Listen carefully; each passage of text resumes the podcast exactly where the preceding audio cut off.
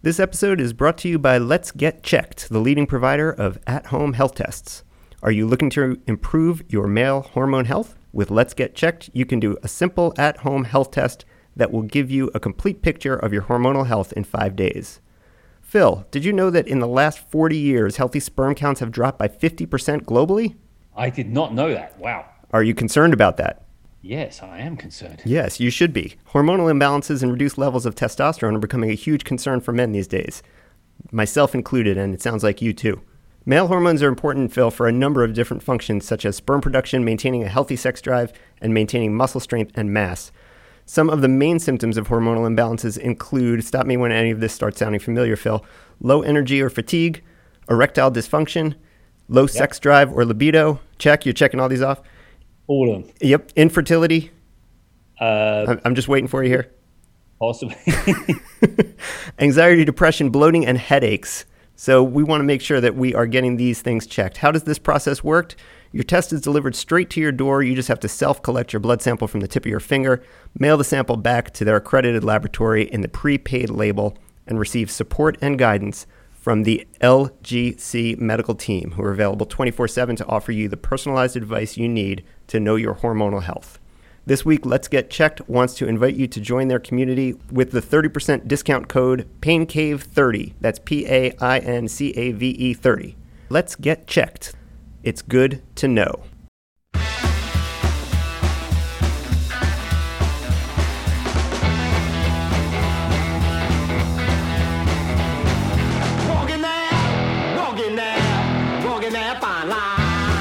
Hello and welcome to the Pain Cave.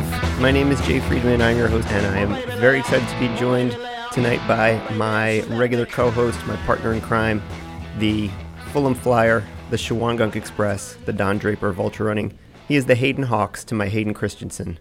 Phil Vondra, welcome back to the Pain Cave. It's good to be here. I thought you were going to be my Helena Christensen, but uh, I'll, uh, that'll do. Uh, yeah, it's great to be back in the Pain Cave. Been away a little bit, but uh, we're back. We are back. It is really good to see you. Uh, you've been away for a couple weeks, and we'll get into that in just a second. Um, but uh, yeah, ultra running is kind of happening again, I guess. Kind of back, right? Yeah, kind of. Races here and there. You can't put us down. You can't. You can't keep a good ultra runner down. So we're back to chat it up again, as is our want in a newish edition of This Month in Ultra Running. This is going to be this several months in ultra running. But you know what? We're not going to talk too much about much of anything except for the race that you did most recently. We don't like to dwell too much on the past, do we? Very forward thinking. Before we get started, Phil, what are you drinking tonight? So I did a little run down to Equilibrium Brewing today, and I got myself a few cans of their finest. I'm drinking a Fractal Lab tonight. Uh, it's a Northeast IPA one of their specialities. Really good. Galaxy nice. and hops. Yeah, real tasty. Going very nice in my pizza. Do you have like a an account down there? Do you just like put it on my tab? I think at this point they are contemplating it. I'm going to get uh, wholesale uh, wholesale prices fairly soon. awesome, awesome. I am going to open. I'm going to go even more local than you. I'm going to open a Yard Owl Chouette d'Or. Ooh, sweet. Yeah. So there we go. Cheers. Cheers. Ooh. Okay, I wasn't ready for that. Ooh. Kind of sour or? Yeah, more sour than I was ready for. It's good. It's so good. But uh, ooh, yeah, that was that was that was a bit of a shock.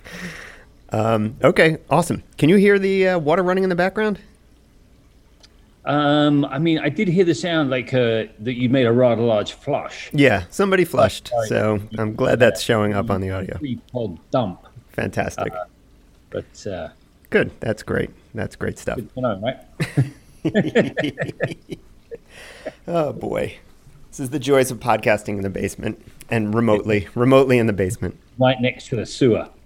Trust me, right next to the sewer. We can talk about that later. so, Phil, the main part, uh, the main uh, thing we want to discuss on the show tonight is your recent epic run down in Tennessee and one of the first races back on the schedule. Um, before we get into that, uh, you know, like we said, the, the ultra scene has been starting to kind of slowly wake up from a prolonged slumber here. Um, I don't know that there's much in terms of big races or anything that we wanted to, to discuss. You know, we've been seeing some small results trickle in here and there. And, uh, you know, I think what we've been seeing is is a lot of fields that are much smaller than we're used to seeing at some of these races. Obviously, that's no surprise given what's been going on in the country and everything else. So I, I don't want to spend too much time on some of the recent races that have been going on, just because I think it's it's going to be hard to place them in context and.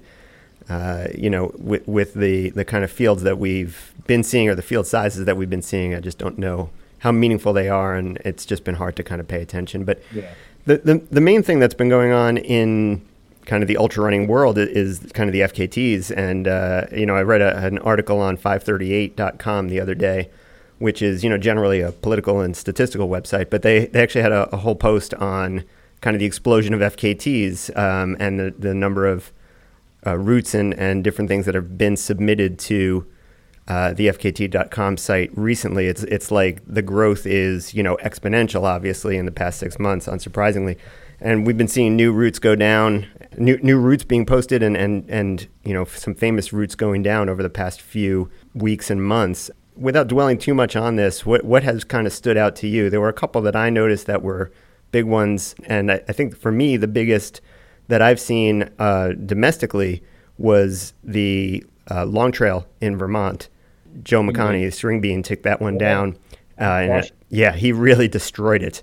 And it looked yeah. like it looks like he had to dig pretty deep for it, but it was not close. I mean, he put a hurting on that record. Yeah, that was uh, that was impressive. I mean, he he's really impressive. I mean, he he specializes in that kind of stuff. That's uh, that was very cool. Yeah. Yeah, he's amazing.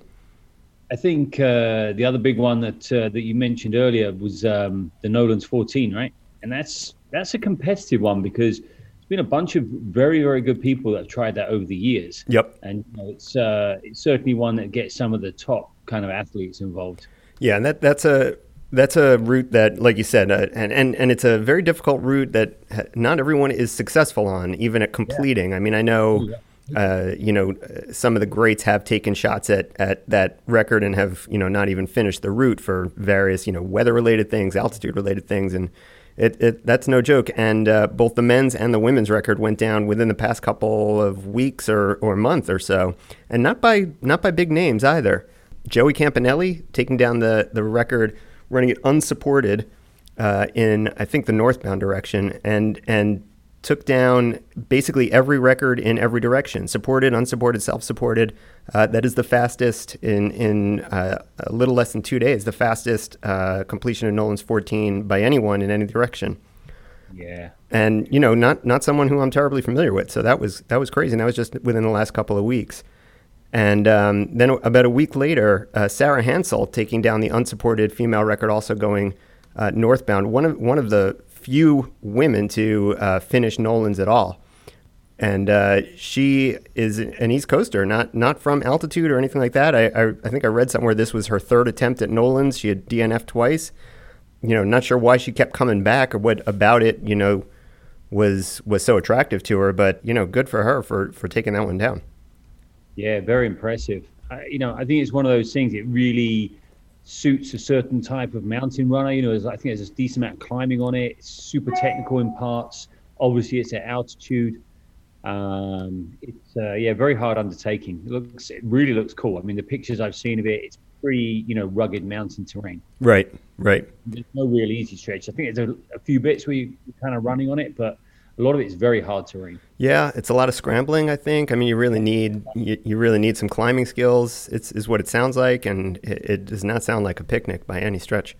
Um, so yeah. yeah, I mean, that's just kind of like I said, that's just scratching the surface of what we've been seeing in the FKT world. But to see that go down for both the men and the women in the last couple of weeks, and and I mean, yeah, taking down you know a, a record by Alex Nichols, who's a podium finisher at Western States and a multi-time champ at Run Rabbit. I mean, you know, there's athlete as well. I mean, yeah, you know, area. Yeah, uh, internationally, a name that we talk about quite a bit is your favorite guy, John Kelly.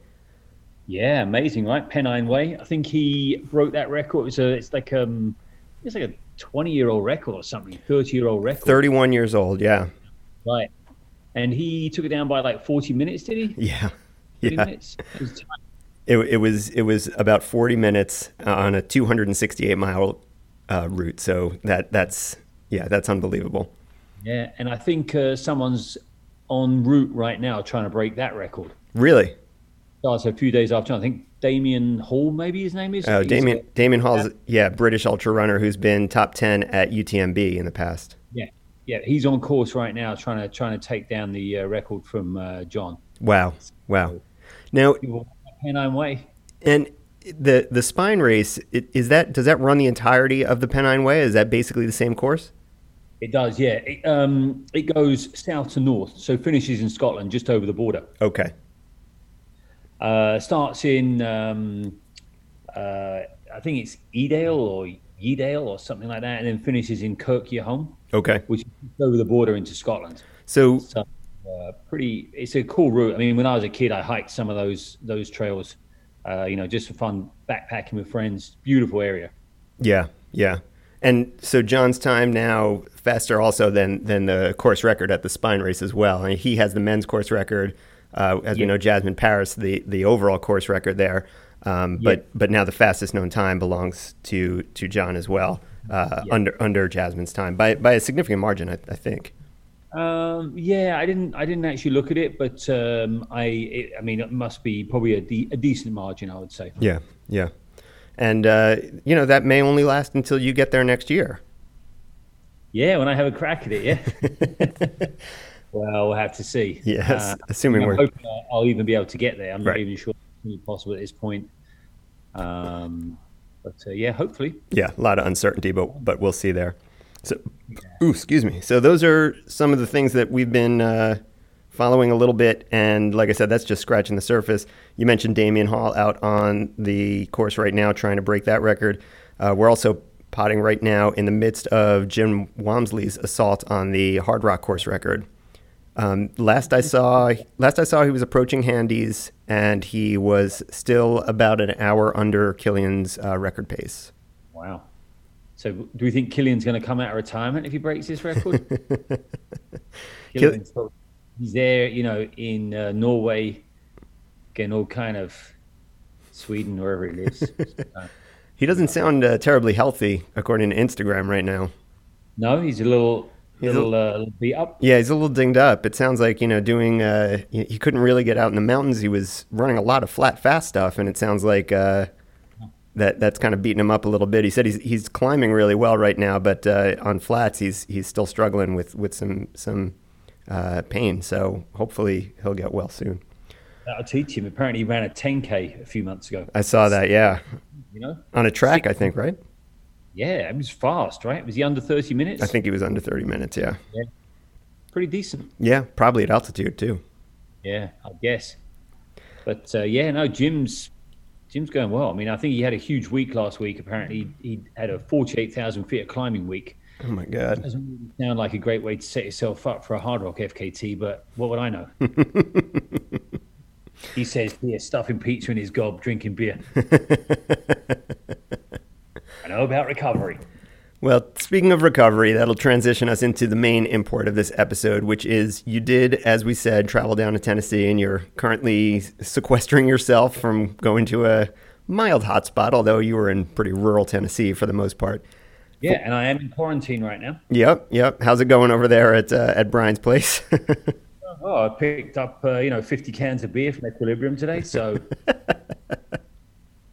I'm making I'm making the best of a bad thing. That's exactly right. Exactly right. So you went down to run the last annual Vol State 500K. This Yep. was this is for for those who don't know uh, another of Laz's brain children.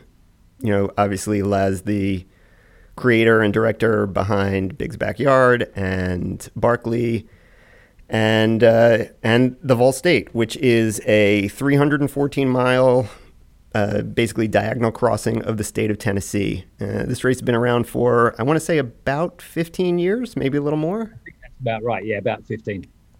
And uh, yeah, it's a 314 mile race. It is a continuous race. It is for the vast majority of participants uh, self supported, or as, as Laz likes to say, you're either crewed or you're screwed. But uh, for, for the, the majority of, of uh, runners who are in the screwed category, this means you're carrying whatever you might want, and anything else you might need, you have to buy. So there's always pictures of folks in Walmarts and gas station, convenience stores, and all kinds of stuff looking for food, gear, somewhere to sleep, uh, or whatever it is. Sometimes you also find you're carrying things that you don't want. so uh, n- normally Vol State has about 100 to 120 starters. This year it was about half that, a little over 60, I think. Um, it was, I think, 66 starters this year, maybe 68, something like that. Mm-hmm. Uh, and of those, I think 50 or so were in the, the screwed division, as you were. And uh, um, only about 15 to 16 were, were crewed, I believe. Yeah, something like that. It's, uh, it's close, I think. Yeah. And let's not bury the lead here. You, uh, in your first multi day effort, took third overall and first among the screwed runners. Yeah. So con- congratulations for that, and we we wanted to hear all about it and kind of get into how this whole thing went down, and especially what happened over the last 12 to 24 hours, because it really turned into a bit of a sprint finish after uh, you know five and a half days of racing. Yeah, I mean, you know, I heard about this race. I think it was when we were doing one of our podcasts. You know, we were talking about results, and I saw this kind of weird race and, you know, I thought, well, it kind of looks kind of interesting. It looks kind of crazy. I mean, who would do this stupid stuff? um, and, you know, I mean, the kind of, the spark was there in my brain, my small brain. And I was thinking, you know, more and more about this race. And the more I got to know about it, you know, the more I was kind of interested in it. I mean, I think one of the things I thought was amazing was when I was looking through the uh, the rules. Rule number six is if you're picked up by law enforcement, um, you're you're allowed for them to take you away and book you for whatever or do whatever. As long as they drop you back where they picked you up, you can carry on. I was like, I think that's such a fantastic rule in any case that if you get arrested, as long as they drop you back, you're okay. Are you allowed to? Are you allowed to uh, tell them what you're doing? You're allowed to mention the fact that you're in the race, or is it like they give you a cyanide capsule in case you're about to crack? You just pop the cyanide to- capsule and you're good definitely, you know, a, a, quite a few law enforcement guys are kind of interested in what's going on. You see this like uh, kind of hobo type uh, character skulking along by the side of the road, looking looking all drawn and uh, you know, uh, deranged at some points. Um, but uh, I didn't have any interactions with any really, except they they kind of viewed me with some curiosity. But I know some people, you know, the, the you know, that were sleeping by the side of the road got kind of asked what they were doing.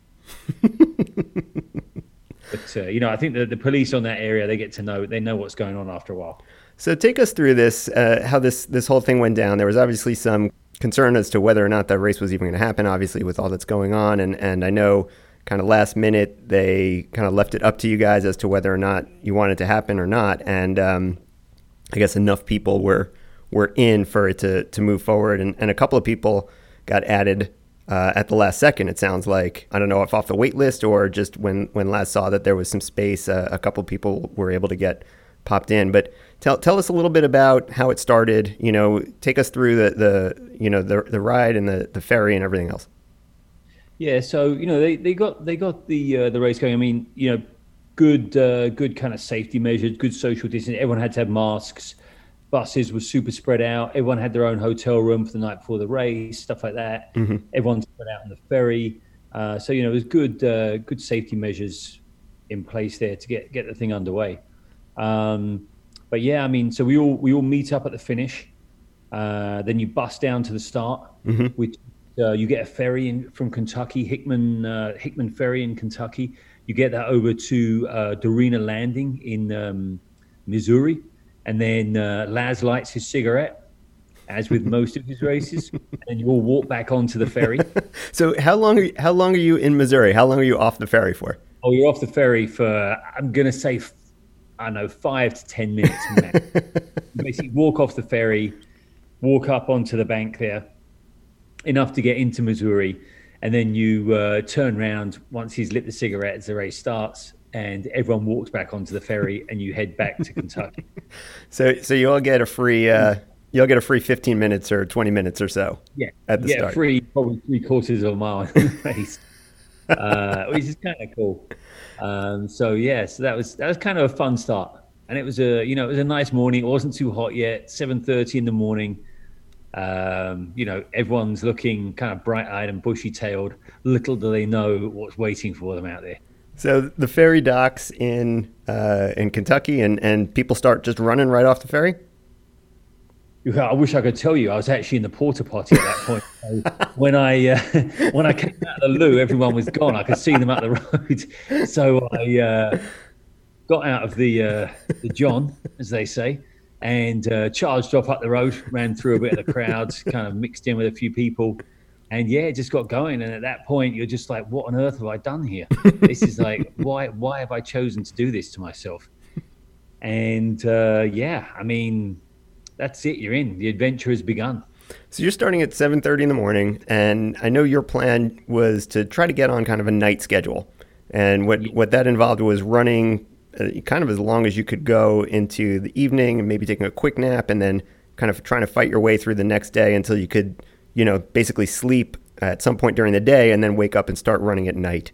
So I know your first your first 12 hours. You, you, you guys check in every 12 hours. Your first 12 hours you got through about 45 miles, 46 miles or so. 45, 46 miles. Yeah, I um, just came off the detour off a bit of a highway and I was heading towards the uh, fire station at Dresden, I think it was. They have like a road angel set up there in the fire station. So yeah, about 46 miles. I think uh, you know I felt I felt really good. I mean, obviously it's early. I'd run through the heat of the day, and actually it wasn't that bad. Uh, I took a small umbrella with me to kind of shade myself. Um, you know, I'd been good, like running into gas stations to get uh, Gatorade and stuff. Had a reasonable pace, met a bunch of people, you know, chatted to people as I was running. Um, you know, one of the the kind of things that I kind of had to get used to early on though was, I think within the first probably 20 miles, I'd already had four dog attacks. You know, these oh, little dogs coming after me, teeth bared. Um, you know, I thought this was something that happened later in the race, but yeah, I mean some of these angry little dogs coming after me, teeth out. Um, you know, I, I, read about this in some race reports. I thought it sounds kind of funny, but when it's happening to you, it's like, you know, these weren't big dogs, maybe, you know, 20, 30 pounds, but teeth bared, they look pretty scary. Right. Um, so yeah, just kind of, kind of hammering along, chatting to people, trying to get into like a decent rhythm, but also getting used to running by the side of the road with no shoulder and like some big trucks going past. I mean, also getting used to roadkill on the road. I mean, this stuff stinks. I mean, it's just unbelievable. These dead armadillos and, and other creatures is just so smelly. and then I think you get to about 20 miles or so, maybe slightly over, and there's like a meat rendering plant. I mean, that is one of the worst smells. I mean, honestly, I almost threw up like six times oh. every time I caught a whiff of these things. Oh, it and it's so bad. And it's got to be almost 90 degrees by that time. Oh yeah, by this stage it's well into the 90s. Yeah, yeah. I mean, this is probably yeah 20 miles. So yeah, this is like around probably noon, maybe a little after, but it's absolutely stinks. Ugh. Yeah, and then you just like just getting into this groove of running by the side of the road, trucks hammering past. Yeah, tell us about what what what are the roads like? Uh, I mean, are these like two lane highways? Are they multi lane highways? a whole mixture from like you know small country roads to multi-lane highways, like big ass highways. Wow. You know, big trucks rumbling along. The, the thing, the big highways are actually kind of fine because they mostly have like a really big shoulder. Right. The kind of roads where cars drive fast and trucks drive fast, and there's no there's no shoulder, and you're basically running in the rumble strip. um, you know, you try not to, but when these things come past, you've got to get over. And um, you know, the rumble strip's no fun. No. Uh, you know, running in the grass isn't a great option either. They have these little burrowing spiders there called chiggers that basically get under your skin and apparently lay eggs. Mm-hmm. So I was terrified of that. Mm-hmm. And ticks as well. So, you know, I was kind of dreading the potential uh, insect nightmare that might occur there. Nice. But uh, yeah, just I spent the first probably kind of 12 hours, 24 hours just trying to get in some groove and it was nice at about the 12 hour mark when the temperature started to go down. Right, right. Um, it definitely felt good to get out of the heat of the day. So you got through those first 12 hours. You were in, I think, like third or fourth place at that point. Um, and uh, so, you know, at what point did you start getting to the point where you needed to take a nap? I mean, I, I know you're not a big uh, stay up for 24 straight hours type of person, which I was I was advocating that you kind of stay up until like 30 hours, but uh, that wasn't going to happen. So, yeah, how, how did you how did you manage your sleep schedule at that point? Yeah, I, so you know, I went I went through the night, all the way through the night, and that, that was cool. So went into the uh, Dresden fire station, ate some food, lubed up my feet, um, just hung out in there a little bit, just kind of rested, uh, and then got going into the night. It, was a really nice night, super clear, amazing um, stars, and and uh, the moon eventually popped up, lighting up the road. And this was like country, kind of country roads at this point. So yeah, it kind of went through. It came came up on the um, the next town, which was a little a little crazy. I mean, there was a lot of people like buzzing around, driving, just out having a bit of a night out. This was where some some people in a pickup truck kind of pinned me up against a fence and were like, "Hey, you know, is everything all right?" Um, and I was like, "Yeah." And then I just kind of ran around their truck and kept going. Oh, and then God. I think a little bit after that, probably I'm going to say into the early morning, I found like a some kind of weird motel where I slept for a couple of hours. Um, I think I grabbed myself some mozzarella sticks from a Sonic. Oh, delicious. And, uh, well, yeah, delicious normally, but when you're dehydrated, you're not great. I'm going to say it took me a good 30 minutes to eat each one. Um, yeah, so yeah, found somewhere, found somewhere to sleep, got a few hours sleep, and then kind of got going again. It, it was actually really hard to get onto a proper night schedule. You know, I think the best you could do would be get a few hours in the day out of the sun. Right. Uh, even then, still kind of hard to do if you're trying to be effective with time. Right. So, so you know, I was getting some two-hour breaks here and there. Okay, that that was my next question. Was right. How did you work it out in terms of you were taking breaks? Were you were you lying down for several hours at a time, or it was just like an hour here, two hours there?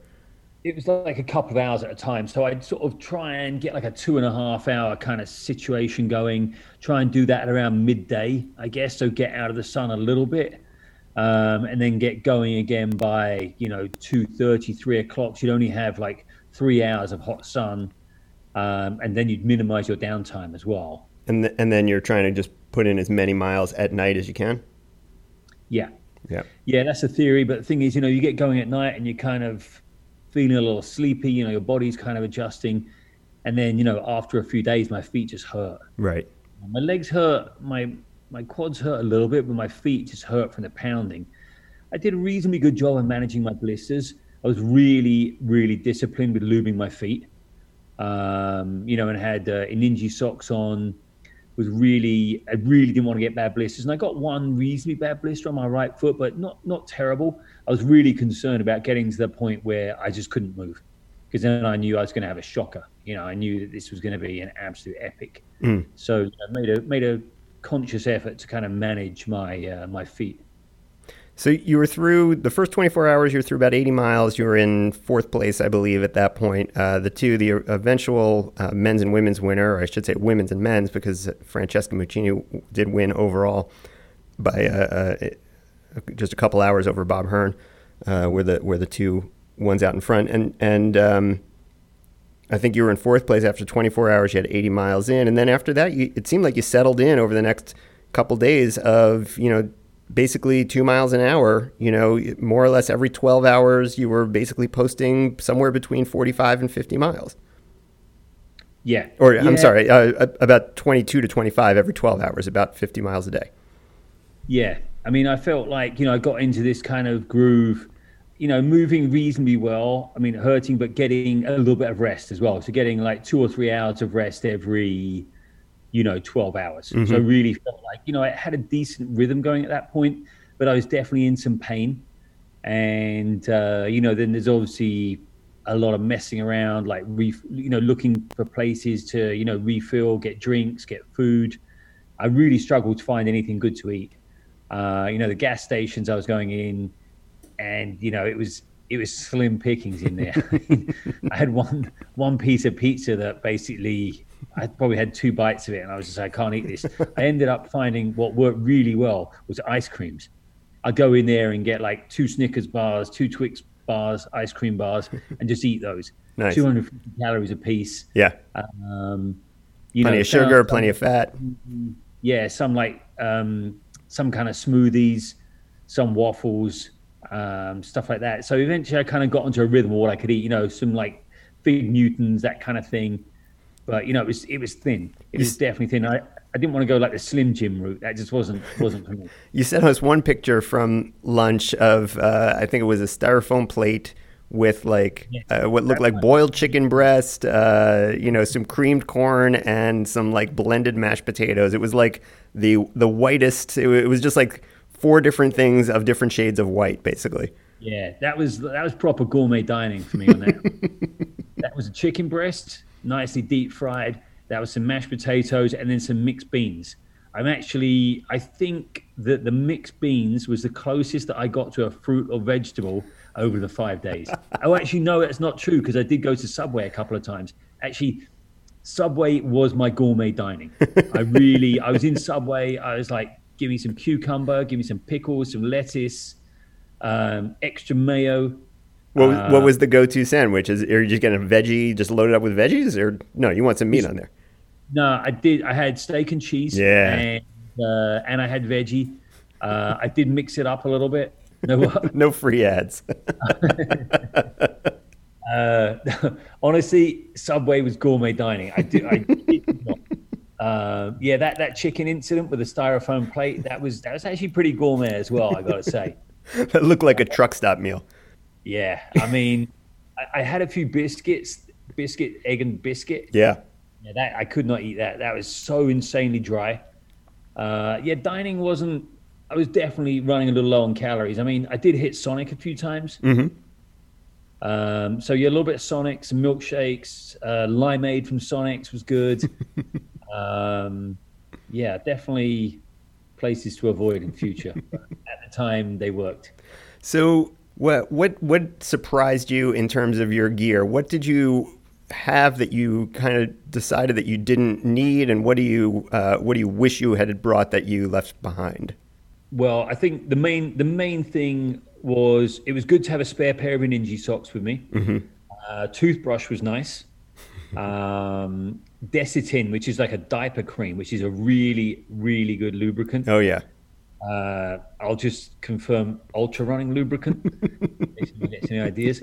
Um, so that would that really saved my feet, and it was really cool. Like listening to some of the veterans giving some advice, you know, kind of on the bus to the start, and just you know through the Facebook page and then some uh, like phone phone calls. Uh, you know, they definitely talked about like really looking after your feet.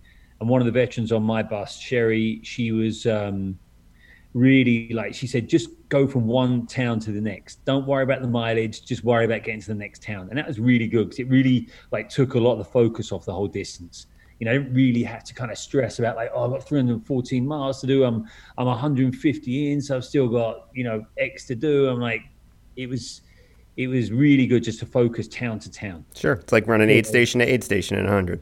Yeah, basically, yeah. Although some of the towns you get there at two in the morning, there's nothing going on there. There's like one gas station with a maybe doesn't even have a soda machine. um, so you know you have to be pretty careful thinking about where you're going to be through the night, what's going to be open, what do you need. The good thing with the nighttime is it's a lot cooler, so you can run a little bit leaner on fluids. Right. During the daytime, you just cannot do that. You know, like if you're running lean on fluid during the day and it's over 100 degrees, which it is every day, you know, you can end up with a bit of a problem. Right. Right. What did you have with you that you wound up either throwing out or mailing home or whatever? Because there were, I know there were some things that you you decided you didn't yeah. want once you got down there. Yeah, I took some uh, sandals with me because I was really worried that if I got so blistered that I couldn't really operate in my running shoes, I'd swap into sandals for a little mm. bit. But the problem there was that the one main blister I got was right on my foot pad and uh, you know the ball of my foot, mm-hmm. and that was kind of in a real bad place for the for the um, for the sandal. Mm. So, and I wasn't sure if it was making it worse. It, it did hurt a little bit, but then it hurt in my shoes. So I did walk in the sandals for a bit, so eventually I was just like, I can't take the risk. I've got to go back into my running shoes. Um, so I only did about two miles in the sandals and ended, ended up mailing them home. Mm-hmm. And is there something that you didn't have that you wish you had had? Nothing really. Yeah. No, I mean, I think you can really travel minimal. I mean, I thought maybe I could take one extra pair of socks with me because putting on a fresh pair of socks felt really nice. Yeah, I'll bet. Felt really, really good. And then after a while, my, my socks were just so disgusting. Yeah. I mean, they smell. I had to throw them out in the end. It was. I thought about washing them, and you know, re- breathing a second life into them. I just couldn't couldn't get them clean.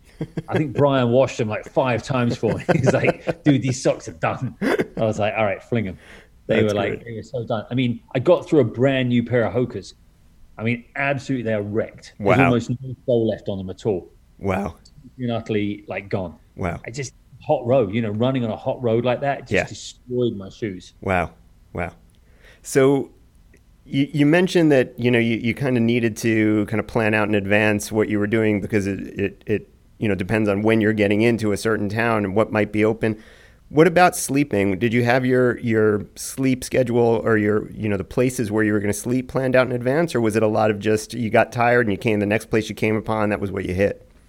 Yeah, I mean it was all like I just assessed how tired I was, and you know if I was like a, a little tired, I'd be like, no, I just got to push through. And, and a lot of times it would kind of depend on what was coming up. If there was a motel coming up, I'd try and get into that. You know, like um, some points, so there was just no motel, so I just like slept on the floor of a gas station one morning. You know, I was like, I can't remember. I think I was heading towards Wartrace, and uh, went in this gas station, and I, you know, I saw they had Dunkin' Donuts in there, so I crushed a couple of donuts, had a couple of ice creams tended to some blisters on the floor in there, and then just had a lie down on my pack for about half an hour. And it was good because no one could see me. I was kind of behind the counter on the other side of the gas station. that was kind of funny. Um, there was one section when uh, nighttime section, I came across like a little road angel setup where they had like a 60s sun lounger. And I was like, "Ooh, that looks that looks real nice." So I kind of like camped out. The, the plastic slats and all. Well, this one had more of a plastic mesh. Oh, okay. Of the era, that kind of era. Maybe this was a 70s sun lounger. but uh, but the problem there was it was kind of on the grass and it was super damp. When I woke up, I was freezing cold. Was mm. Um, and I was all damp and I was starving, hungry, and I was tired. I probably only got like 45 minutes sleep on it. And then, you know, I just kind of got my shit together, got a soda from there, from there, like little setup, grabbed two bags of potato chips, and just started hiking off into the night. And then I saw the van of one of the crewed runners. I, I went past it, and I was like, man, it must be nice to be crewed. They're in there in their pajamas, having a nice sleep. yeah, like you know, freezing, soaking wet, having a dry ass bag of potato chips. I'm like, this is pure and utter misery. That was a definite low. I was stomping up this hill and I was like, this just sucks. That was that's definitely one of my low points. I was like, man, in that van, in your PJs, you know, with your little pillow and your teddy bear or whatever. That must be so nice. uh, anyway, just so kept... you were you were in, uh, like I said, I think fourth place after 24 hours, and then you kept clicking off those 50 mile days, those those uh, 25 mile, 12 hour stretches. And for the most part, you were in either third place or fourth place for most of the next couple of days and there were generally one or two runners near you within a mile or two. Sometimes somebody was maybe a mile ahead, sometimes behind. Uh, were you aware of where you were standings wise and where everyone else was around you? Yeah, a little bit because you have a check-in sheet every 12 hours. You um, they have a check-in sheet. You put where you are, you send it in, and it kind of fires back like a little spreadsheet that shows where everyone else is as long as they've checked in. Oh, okay. So you're you're getting that information but you could kind of refresh that sheet and see where people were. So, you know, every now and then I refresh it and see where I was. And generally, you know, within a few miles of each other. Right. You know, like people kind of got into these little bunches together. Did you run and, with other uh, people? Did you like settle into a yeah, pace running with people? Yeah, sometimes you'd run with people, you'd bump into them in the middle of the night. Um, especially, you know, the crewed the crewed people easy to spot because have a vehicle with them, you know, so you can kind of see this car kind of stopping and waiting, and you're like, uh, you know, something there's, there's someone up ahead, uh, especially at night time. You know, you can see this vehicle making all these stops on these longer straight roads.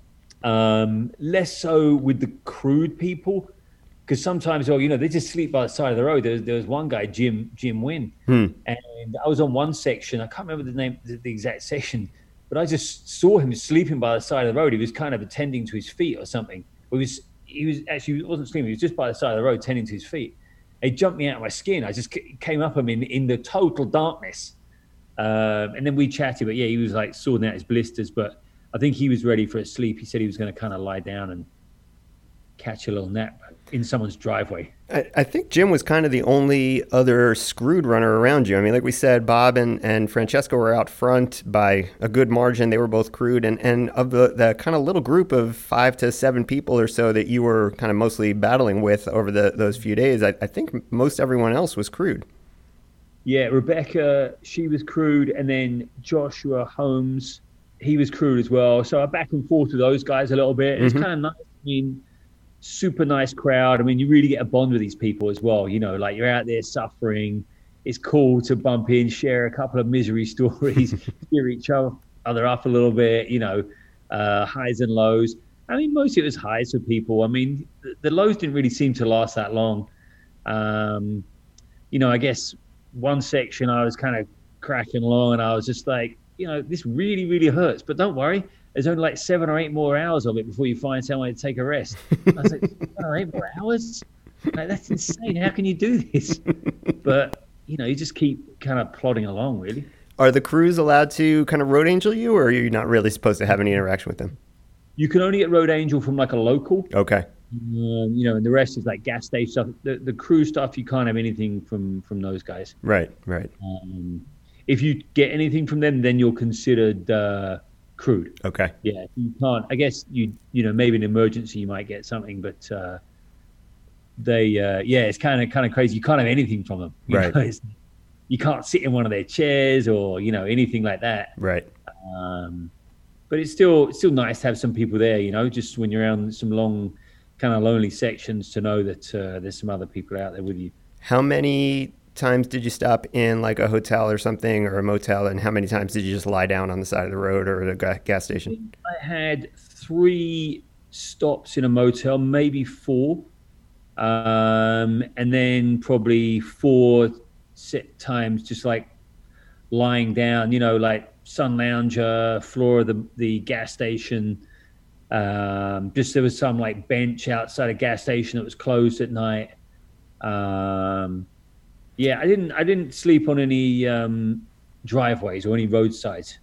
I did think about it a few times. There was definitely a few times when I was I was rocking along by the roadside and I was like, oh, I just maybe I'll just lie down here. But I was very concerned about getting run over. Sure. Even, you know, some unlike some of the bigger like you know roads, the the, the multi-lane kind of highways, they have these little side cuts where I'm guessing like police cars go and kind of position themselves to catch people speeding. Right. And I'm like, oh, maybe I could just have a little sleep in one of those. And I'm like, just knowing my luck, some like state troopers. Yeah, exactly. That's all you need is a cop to roll over you on the way to. roll straight over my head, you know. um, but uh, so, are you paying these these motels by the hour? I mean, you're only there for a couple of hours. You have to take out a whole night. Or... They're mostly like fifty or sixty, but I think one of them was like forty-five bucks. One was like sixty bucks. I mean, at the time, you're just like, I'll pay sixty bucks for two hours sleep, two sure. and a half hours and you know you'd have a shower as well, stuff like that. I mean, there was one when I got caught in this rainstorm, this insane rainstorm. There was this amazing like thunder and lightning, crazy going along, you know, on, on my way into this town. It was, it was such an incredible like display of uh, you know weather.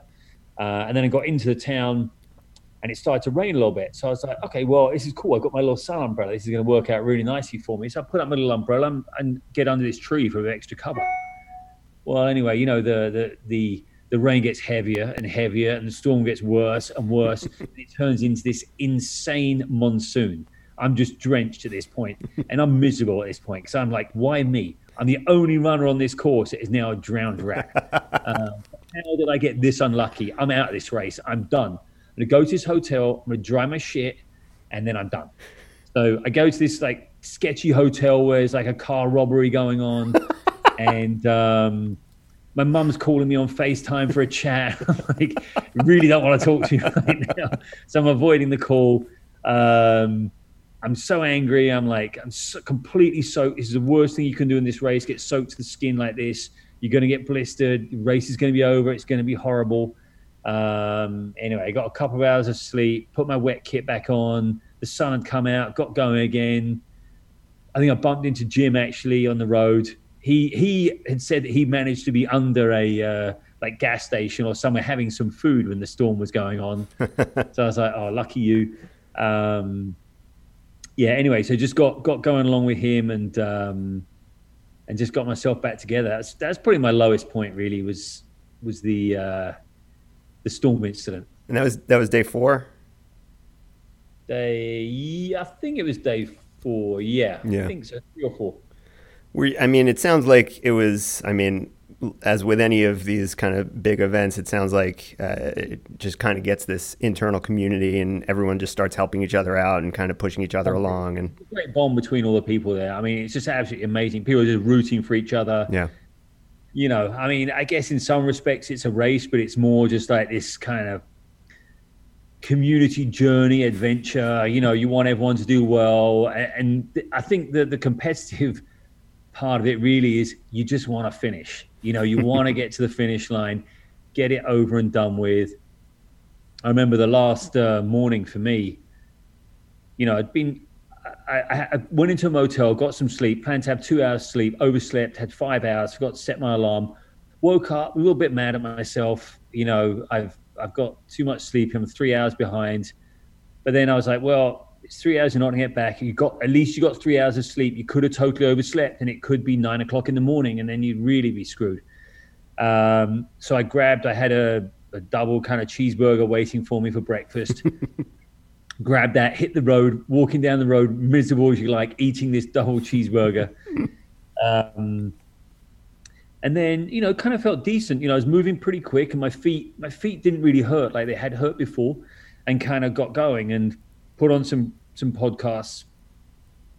Kind of cool, kind of inspirational. Really got me moving. I felt like it was very slightly downhill, so I was moving pretty pretty well this one guy pulls over in his truck and he's like, "Oh, you know, who are you?" I'm like, "Oh, I'm Phil Vondra," and he's like, "Oh, cool, man." He goes, "I've been expecting you." He said, "About nine miles down the road, um, the road, road angel thing set up." I was like, "Sweet, that's something to look forward to in like three hours." um, so anyway, so I get hacking along, and it's it's pretty nice countryside here, nice fields either side of the road. It's a bigger road, but nice, uh, you know, nice kind of um, countryside. And uh, yeah, I'm rolling along. Eventually, I hit this guy's aid station. I find these two other guys there, Josh and uh, Tom, and uh, they're, they're cool dudes. I mean, they're out of it though. They've had no sleep. These two, they're, Right. they're asking questions and saying things to me. I'm like, this makes no sense. I, these guys have no idea what they're saying. so this Uh, this is you're talking about. You're on. This is day six. This is the the final stretch here. Yes, yeah. So- day day five, I think this is. So let me ask you, because right, like like I said, you, you were you were clicking off these. You know, we're we're tracking this every twelve hours, which is really the only way we're getting any information, and, except when you text us. And uh, yeah, you're you know knocking off twenty five mile chunks or so, and, and you're hanging out in third or fourth. And uh, so you you you um, basically you were in third place or in basically a virtual tie for third, fourth, fifth, sixth uh, at the end of day four at 250 miles, or at the Yeah. uh, sorry at the end of four and a half days. Yeah, So that's right. There were there were so you, you got 64 miles to go. There's basically Yeah. four of you or so within a mile, and then Yes. 12 hours later, which is the end uh, or the the next morning, you're Yeah. suddenly you're 12 miles behind third place and basically back in eighth. So is that was that where you had overslept? Is that why you didn't? That's why I overslept. I had Okay. three extra hours of sleep there. Right. So so what time what time what time were you planning on waking up, and what time did you actually wake up? Um, so I was planning on getting up and moving out of the hotel at 11:30 p.m. Okay. But I ended up getting out of the hotel at 2:30 a.m. I got you. Uh, So I'd overdone the uh, rest and recovery a little bit. No, but I think that really, I, I mean, I, I, I don't want to put words in your mouth, but it seemed like that was really what you needed at that point to really get going because Oh. I, I, I was, Now I we, look back. We, we were, we were texting up here and, you know, it was like, oh, that was a, that was a rough 12 hours. And at that point, you know, you were still within striking distance of maybe fifth, but I, like I said, third place was 11 or 12 miles ahead of you. Um, Yeah. and, and only had about 34 miles to go. I think, I think it was 280 to 269. Jim and, uh, Jim and uh, Jim and Josh. uh, Josh, Josh Holmes, yeah, they they were. I saw. I think it was 11 miles ahead of me. Yeah. Yeah. Yeah, so And, uh, that, that just didn't seem possible with with only, you know, 30 to 40 miles to go. Yeah, I didn't think it would be possible. I, I wasn't really sure, but I did have my running legs back, you know, and I was like, wow, I can actually run, you know, and, and you know, I kind of bumped into Tom and Josh at this Road Angel station. Right. And I said to them, you know, I'm just going to find somewhere to sleep in a few hours, get a little bit more sleep. And they said, dude, don't do that. They said, just push to the finish. You've got to hit the finish now. You know, and I was like, wow, well, if I really push, you know, I can get there like sometime this evening and then I can have a shower and I can have a real bed. that really, that really fired me up. I was like, shower and bed, you know, and be done with this. I'm like, this is awesome. And then, you know, I got onto the Monteagle climb and I just felt so good on that climb because, you know, obviously I do a lot of vert in my, my training, you know, around here and in the Catskills. And I hadn't really used any climbing legs at all. And got onto that and I was like, this feels great. I feel absolutely amazing on this climb. Um, then got to the top and it was kind of hot and kind of flat and kind of rolling and kind of hard but you know, rolled along and rolled along, and then um, I think I really kind of came into my own when we descent. So there's like a three mile descent down into I think it's Jasper. It's about three or four miles before Kimball and Kimball's about 14 miles before the finish. And then I just started to feel really good uh, to the point where I was like, well, it's really, really hot and you feel really good and you're moving pretty fast. You're either going to have a really good finish to this race, or you're going to be on the side of the road with an IV in you. um, and yeah, just kind of kept pushing. Uh, ran with Rebecca a little bit, and uh, you know she was she was doing all right, but she wasn't feeling super great. And then I just said I'm just going to take off. Then I took off, and then I just really pushed to the finish from there. Um, and you know, just felt pretty good all the way after that, all the way to the finish, which was just such an amazing way to finish the race. And I, I really think a lot of it was down to that three hours of oversleeping. That's what it's it seemed like. Basically, a night of sleep. Yeah, yeah. It's kind of, you know, five hours is an okay sleep. Yeah. You know, for so where did you where did you catch up to Jim and Josh? Because it was hard, you know, everything changed in that twelve hour stretch, and we couldn't really track it. Jim was just outside Kimball. He was with his crew, mm-hmm. and uh, I saw their trucks pulled to the side. I couldn't see him. I think he was kind of in the shade, but I figured that they that he was there with them. Um, and then I think I had the uh, the other Tom with me as well for a little bit. Um, he was one of the guys that I met at that Road Angel station just for Monteagle. Mm-hmm and he was with me for a little bit, and then um, we we both caught up with Jim. I'm going to say about a mile before we crossed the Blue Bridge. So how far uh, is that from the finish? The Blue Bridge, I think, is 11. Okay, so yeah. So, okay, because so looking at the looking at the check-in, so you finished in basically almost exactly five and a half days. You finished about two minutes after the that check-in there. Five hours. Yes, I did. Yeah, yeah exactly. Five hours, five five days, twelve hours, and, and a couple yeah. minutes. At that yeah. point, so everyone else is checking in, you know, in those couple of minutes. At that point, Jim was only a mile behind you. His his yeah. his check in at that point reads three thirteen. So you had passed him 10, 10, miles earlier, and he had hung within a mile basically. Uh, and then it take it took him about two hours to go the last mile. Yeah, I think he ended up having a sleep on uh, on Sand Mountain. The mile from a mile from the finish. Yeah, I don't think he'd slept for like at that point probably two days. Oh my god! He he, we were going up the climb, and he was, you know, we. So I went past him going over the bridge, and then I had to run into the Dollar General. I needed to get some some Coke and some Gatorade because still, you know, ten miles to go. I mean, it's three hours, and I'm I was basically out of everything at that point. So I was like, I need to get, you know, I'm close to the finish, but I, you know, I still could have three hours here. So I ran in, grabbed some Gatorade, grabbed some Coke, and I saw him go past me whilst I was in the Dollar General. Then I ran out, I saw him, uh, caught up with him, and I was just kind of descending down to start the climb. There's like a lake, a little bit of a descent along the lake uh, to start the climb up Sand Mountain.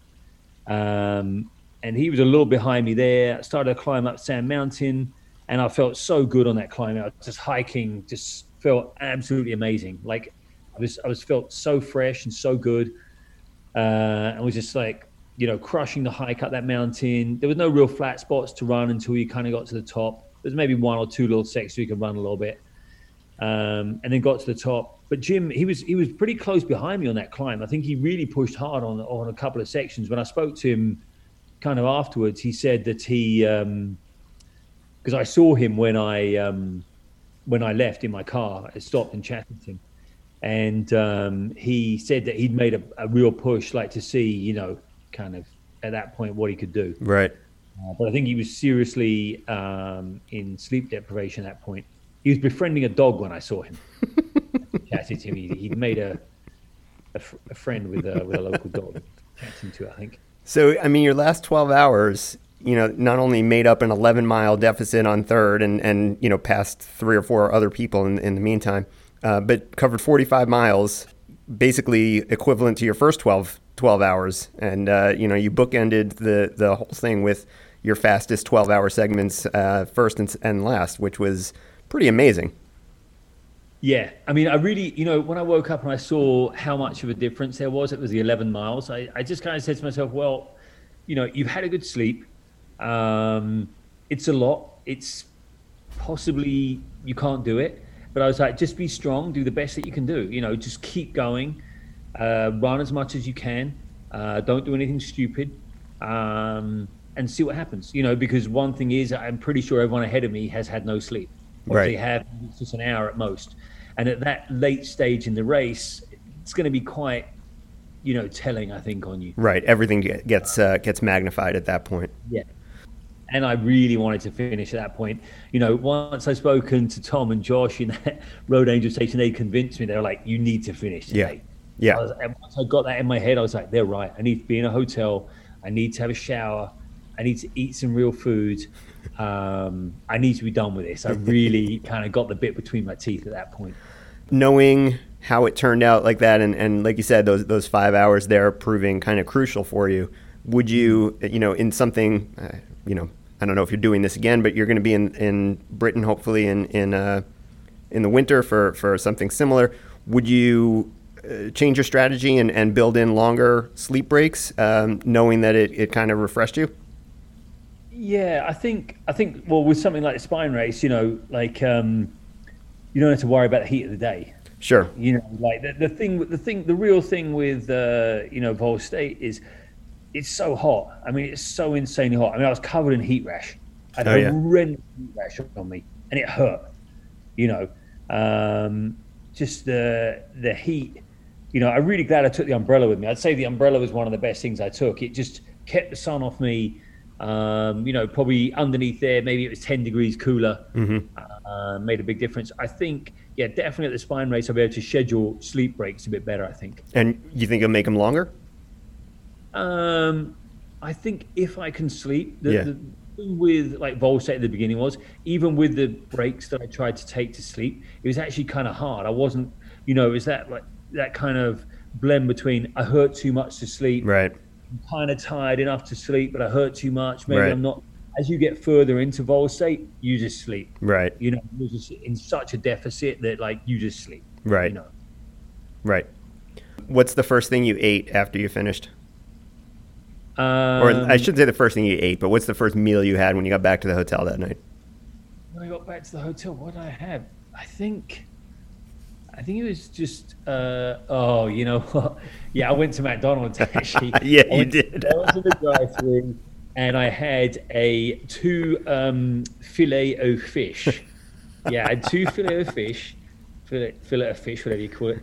Uh, two of those and some fries and seltzer water, gallons of seltzer water. I could not find seltzer water anywhere in uh, during the race. So that's Actually, I not- did find it in one place, but That's not something they drink in Tennessee, huh?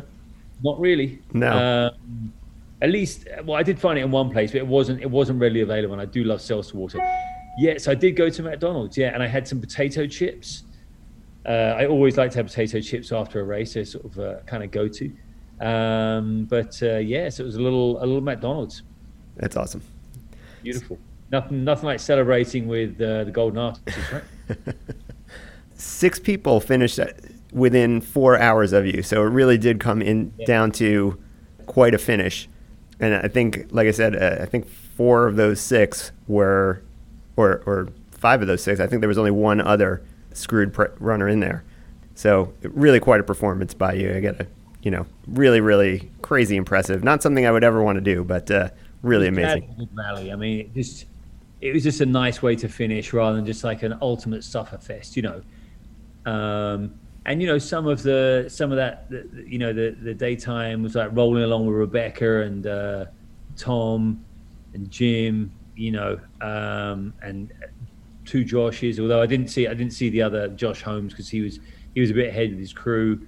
Uh, but you know, it was a nice nice little little rolling group hacking along.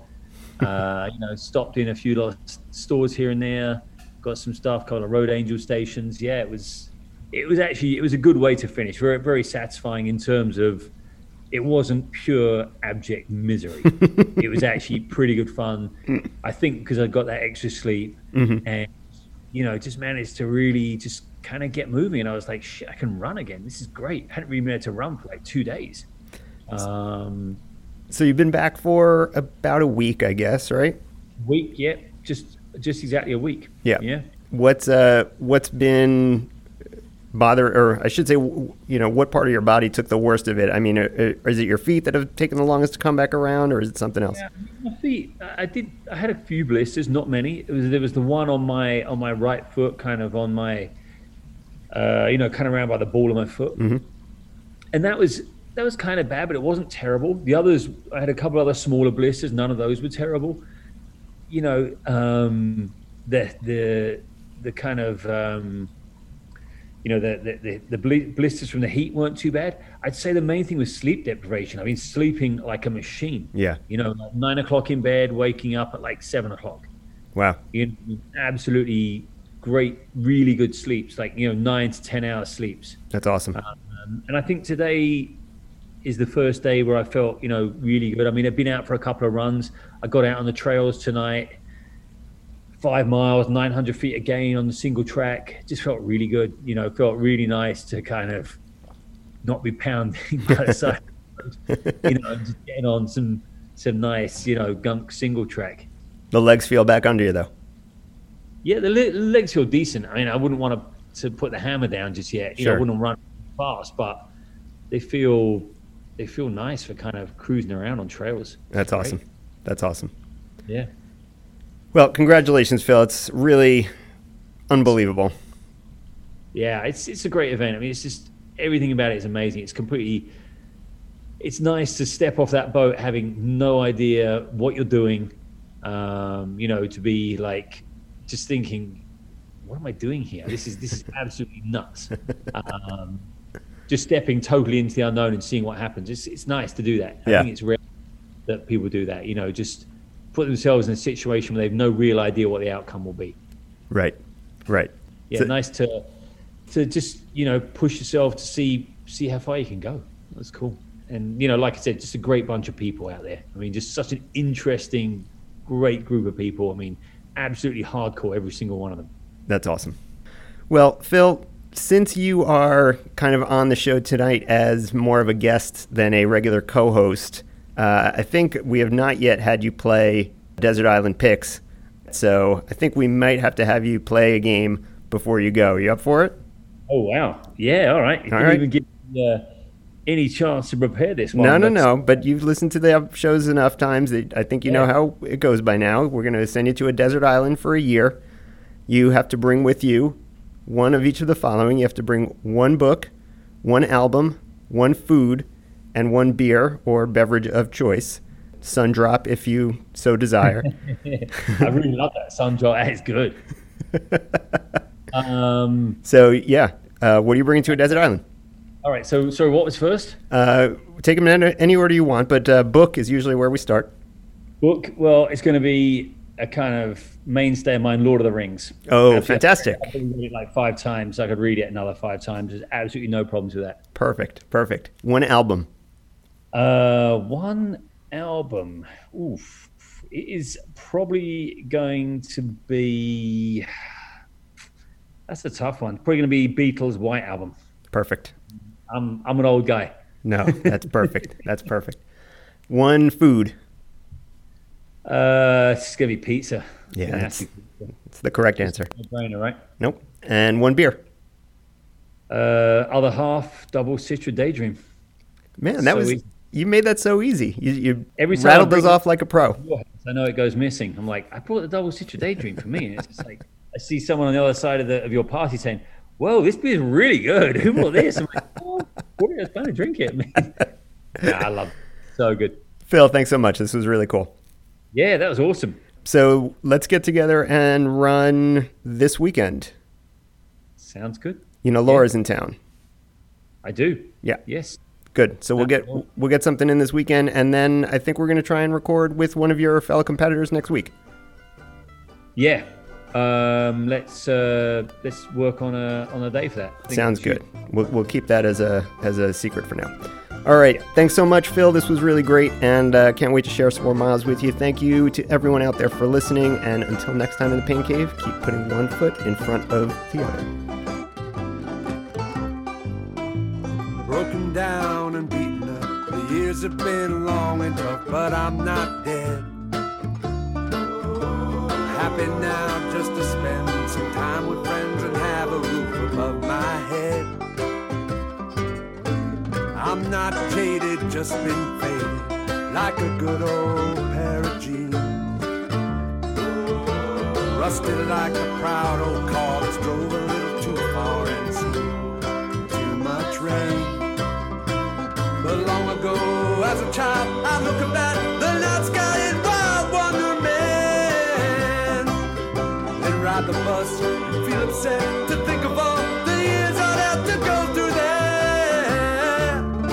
I was still young. I was still